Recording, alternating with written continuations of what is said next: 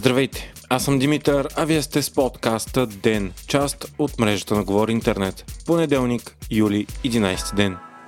Миналият петък от Продължаваме промяната, както се знаеше и предварително, върнаха официално мандата на президента Румен Радев. Асен Василев и Кирил Петков обявиха, че правят това, защото са успели да съберат подкрепата на общо 117 депутати, с 4 по-малко от нужните 121 за мнозинство в парламента. Според тях няма никакъв смисъл да бъде предлаган такъв кабинет, който дори да мине, няма да има мнозинство, с което да може да прокарва законодателни промени и важни решения. Така почти сигурно страната ни отива още този септември ноември на избори. ГЕРБ вече заявиха, че няма да реализират втория мандат. Интригата обаче остава за третия мандат, където Демократична България и ИТН дадоха заявки, че биха направили опит да сформират кабинет, ако мандатът отиде при тях. Последните дни особено активни са Демократична България, които настояват да се направи опит за експертен кабинет без видни политически лица в него, тъй като страната има нужда от управление в тези времена на криза. Междувременно министърът на спорта в оставка и отеглилият от ИТА на Радослав Василев заяви в интервю пред Нова, че ще прави нов политически проект. В него ще участват и други хора, разочаровани от партията на Слави Трифонов.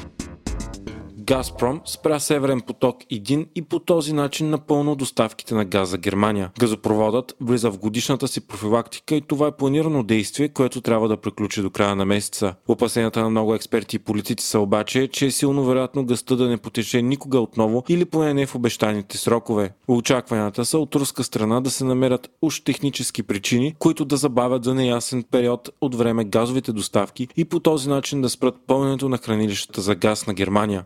Немският министр на економиката също се опасява, че това би могло да бъде за постоянно. Още през юни Газпром намали с 40% доставките на газ за Германия, като се оправда, че заради санкциите не получава ремонти и резервни части от западните компании. И по-специално, че Канада не е ремонтирала на време газовата турбина на Сименс. Спирането на газопровода ще засегне Италия, където енергийната група Ени ще получи около една трета по-малко руски газ. Русия вече спря гъста на България, Полша, Холандия, Дания и Финландия заради отказа да се плаща по новата схема в рубли. Гъста е силно намалена и на Австрия и Чехия. Ако руските доставки за Германия спрат окончателно, това значи почти сигурна рецесия за страната, където много голяма част от индустрията разчита на газ и повечето немски домакинства използват газ за отопление.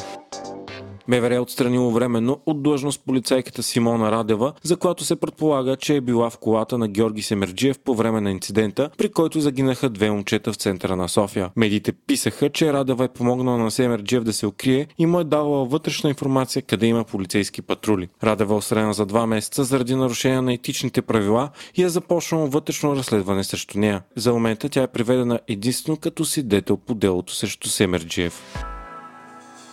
Според ООН, още този ноември населението на Земята ще достигне рекордните 8 милиарда души. По същото време и се очаква Индия да надмине Китай като най-многолюдната страна на планетата. Въпреки това, през 2020 година ръста на световното население е спаднал под 1% за първ път от 1950 насам. Според прогнозите, населението ще стане 8,5 милиарда през 2300 година, а около средата на века 9,7 милиарда. Очаква се то да достигне своя пик от 10,4 милиарда към 2080 80-та и да се задържи така поне до края на 21 век.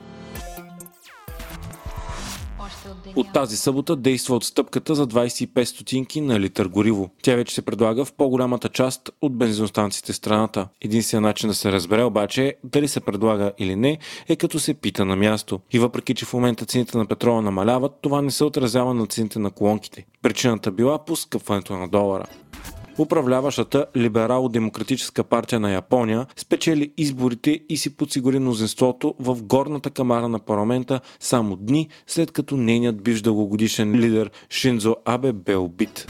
Влизането на украински граждани в Европейския съюз се е върнало на нивата от преди войната, съобщиха от Европейската агенция по миграцията. В момента почти толкова хора влизат в ЕСА, колкото и се връщат в Украина. Очаква се до началото на новата учебна година много украинци да вземат решение дали да останат или да си заминат. Най-много бежанци по глава на населението има от Чехия, следвана от Полша, Естония, Литва и България. От началото на войната 6 милиона украинци са избягали в ЕСА, но 3,1 милиона от тях са се върнали в родината си.